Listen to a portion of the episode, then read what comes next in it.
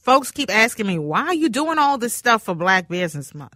What is going on? What is driving you? Because you are moving around like a mad woman. You're like waking up at 2 a.m. and calling people and like taking checks like Ed McMahon over to their business and just dropping money off. You're not Santa. You still got to buy your kids school clothes. And Andrew came down with a hole in his sock the other day. What is going on? You done canceled vacation. You're not taking your kids to Disney because you're taking all the profits from your podcasting network and putting them into these women-owned businesses, Black women-owned businesses in the Twin Cities for Black Business Month. Just randomly selecting folks. And then you spend all this money on the billboard. You got Black women on billboards all around town, helping them sell their products. And now you're creating commercials and partnerships with Care 11 to promote these Black women-owned businesses.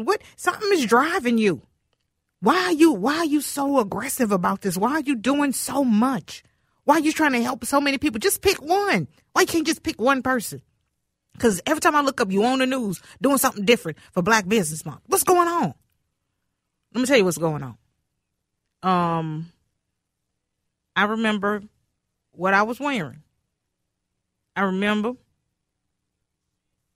what it smelled like. I remember that it was snow on the ground the day that I was sitting in MinnyRow Market with my sister, my friend, Dana Smith. And she confided in me that she was going to have to shut down her grocery store. She had opened MinnyRow Market in Hopkins as a gathering place for the community. She was selling Minnesota products that you couldn't get anywhere else. I had my first slice of cheesecake funk right there at MinnyRow Market. And I didn't know what to say. I'm always an encourager. But I was heartbroken for her and her husband and their family. They had put everything they had. They had employees. They had regular customers. But what they didn't have was support and the infrastructure that they needed to not just survive, but to thrive. She got to still pay her mortgage. She got to still feed her kids. And the system was not set up for her to succeed. And then I realized the system is not set up for any Black woman in business to succeed. We get less than 2% of all venture capital funding. When the PPP loans came out, they gave millions of dollars to Tom Brady, Rick's Cabaret, and GoDaddy. Black women were left behind in the queue. And I realized we are all we got. Somebody's got to step up. Somebody's got to do something. If it's too late for me to save Dana's business, then maybe I can take Dean Phillips over to Nadia's Jamaican Kitchen and he can have lunch over there and hear her concerns about how she had to sell her house to open her restaurant because the banks wouldn't give her a loan to get started. And so I'm using my financial capital, my social capital, and my political capital, especially this month, to shine a light and help as many Black women-owned businesses as I can. I do that in tribute to Dana Smith. Dana is joining the show right now. And Dana, I just want to let you know the reason that I'm running around like a mad woman is because I want to honor you with the work that I'm doing in the community, to let you know that I saw your struggle. I see you. I love you. And all this I'm doing because of you. Shaletta, that means so much to me. I love you too. Thank you. Thank you. Thank you. And we need what you're doing. We need it. And, you know, I got you on. Folks are already sending notes because they want to know how you and the family doing, some of your regular customers, some of the vendors who you were kind enough to put their products in your stores when they couldn't get in any other store in town. They want the latest on Dana and the family. You know, we're doing all right. My husband is executive chef at Tavola and Elliott Park Hotel, and so he's still cooking and loving it.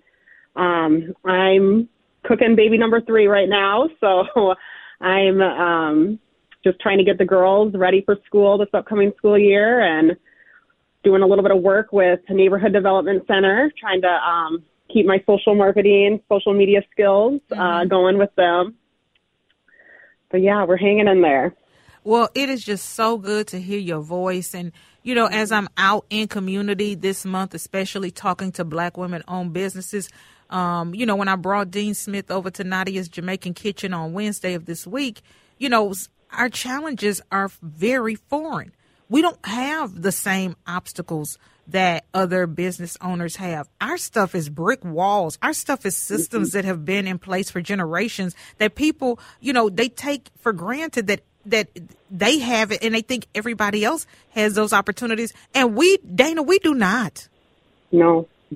We don't have that generational wealth that we can start a business if we find the opportunity to, and we don't have that support. We have that stereotype of Black-owned business and expecting more than what we can even offer, and it's hard.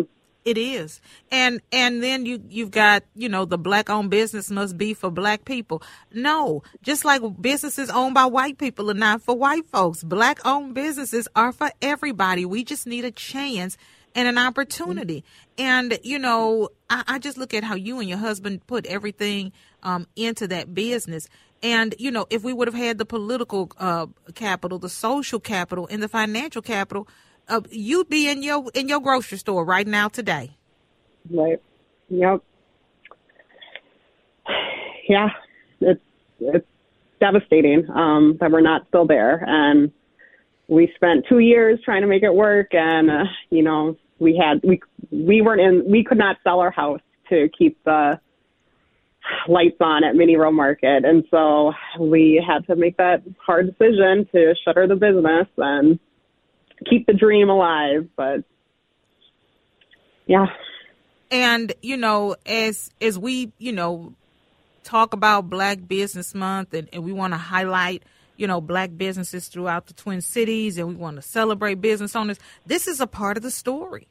And if we don't talk about the challenges, the systems that are in place that shut us out and keep us down, the businesses that we have now are not going to make it. Mm-hmm.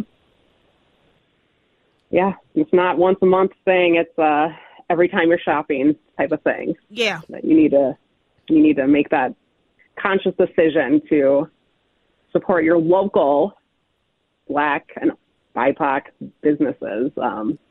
We need that, and it needs to be from everyone. Mm-hmm. And it has to be intentional. Yep. You know, there are people out there who are listening, Dana, and they say, okay, so what can I do? You know, I feel challenged. I feel compelled. I want to make a difference. It's Black Business Month. How can I help? What would you tell them? I would tell them to research. Look, instead of going to, you know, Target or Amazon for the things you need, look to see if there's anything that's local that has the product you need, that maybe you could change the idea of whatever it is you need to fit into the criteria of a Black-owned business, BIPOC business, and make the conscious effort to ask your friends if they know anything. Ask, you know, call the radio stations, call the local TV network, see if they have ideas. And I know I brought it on February 3rd. I brought that there needs to be a database that everyone can, you know, search and find these companies and stores, because it's missing, and we don't want more businesses to go out of you know, we don't want that to happen. And so yeah, it's all about making the big effort and not settling. And you know, something as simple as, you know, if you know that your company has a Christmas party coming up and they've got goodie bags, go to Roslyn Candles and get some candles. Right. You know, if you want to do something sweet for your teachers, you know, everybody does you know, getting ready to go back to school. I always put a little goodie bag in there for my teachers, because, you know, I know my kids going to cut up at some point, so they need some grace. You know, I go to Sylvia's and get some of that soul grain and you know, get bags of that and pass it out to the teachers. So it's being intentional about supporting businesses. If you know you got a catering event coming up at your job, go over to Nadia's Jamaican Kitchen. Go over to see Sharon at West Indy Soul and get a quote. Mm-hmm. You know, I was getting ready to stain my fence, and I bumped into two young African-American men. They do construction. So guess what? They coming over to the house to stain the fence. Mm-hmm. That may be what they need to get that new equipment, to stay working, to pay, the lease on the truck that they've got, that they carry their equipment around in. But I just want to make sure I make a difference. And, Dana, I'm trying to make that difference for you because I love you. Thank you. That tribute means so much. And, I love you, too. We all do. And appreciate everything that you do. And it's. We need more of you, if that's possible. We need more of you. Girl, it's got to be two of me because I can't believe I'm moving that fast. I look back at the calendar this week. I was like, I was there, and then I did that. What? Girl, God got to be sustaining me because I am not doing this on my own. It's got to be Jesus. You are the queen. You, if anyone can do it, it's you. Well, girl, I love you. I know you got to run, but I just wanted to take a minute and let you know that you are loved and seen and celebrated and appreciated. And I know that better days are ahead, and we're going to look back at this and say, you know what, this was just a push in the right direction for you to get to your next level of greatness and your purpose. We love you. Love you too, Shaletta. Thank you. All right. And you all stick around. We've got more to come. What is upside down right now is this Blind Side story. Baby, this is a hot mess. Have you seen it? It's all over the national news. Michael Orr, a standout at Ole Miss, he was, we thought, because folks watched the movie, that he he thought he was being adopted by this white couple. They took him in. And, loved them and helped them get to, his next level of greatness, to professional football. But turns out once Michael recently got married, his wife was like, "Where's the money, honey?" And he's like, "Oh, well, I'm in a conservatorship." A what? All these years, Michael Orr has been under a conservatorship. And so now there's a lawsuit. And the family that was, highlighted and featured and loved in this movie, The Blind Side, and Sandra Bullock won an Oscar. And this woman got Sandra Bullock's home phone number. And she done messed around and got this boy in a conservatorship and promises, according to him, promises to adopt him, which never happened. And it's a jumbled mess. It is just cable and cords twisting all over the place. And so now, the family is like, looking real crazy to everybody out there because, they've made a movie about this. Hollywood has just like shined a light on this amazing, great family that took in this, football player and loved him and gave him a place to stay. And then they put a period there, but apparently there was a semicolon because this boy is suing this family for millions of dollars that he says they took from him. So I can't wait. I can't wait. There's press conferences.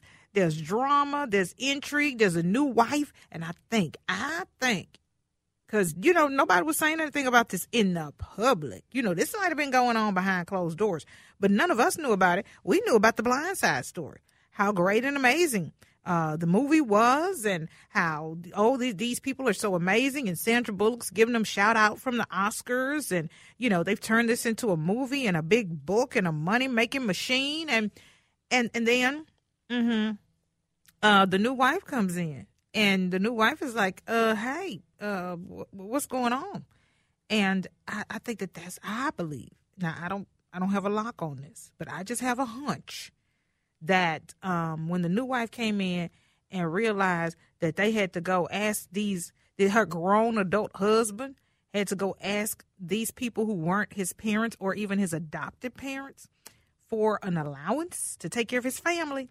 I don't know. I was somebody's wife for a very long time, and if my husband, then husband, had to go ask his parents for money for us to feed the kids, we would probably have a problem. And, you know, we all over here screaming free Britney. We have no idea that the Blind Side guy is under a conservatorship as well. How many more people? I never even knew what a conservatorship was until Britney Spears started speaking out about hers. Wait a minute. If somebody wants to piss off their money, let them. It's their money. They earned it. If they want to be broke and homeless, that's how you learn how to make decisions. Why is it that a grown adult, a man or a woman, why can't they decide what they want to do with their funds? Now, I understand if you are vulnerable, but this man is capable. Britney Spears was capable. And you see people all the time. Rick James. Nobody put Rick James under conservatorship. He spent up all his money and two or three other people's money, too. James Brown. Nobody put him under conservatorship. So I can't wait to see what the fallout is going to be. My friend Christy Peel is coming to talk. How can they make this right? How can they fix this situation? The PR fallout is a nightmare. That's what she specializes in. So Christy Peel is coming up on The Shaletta Show.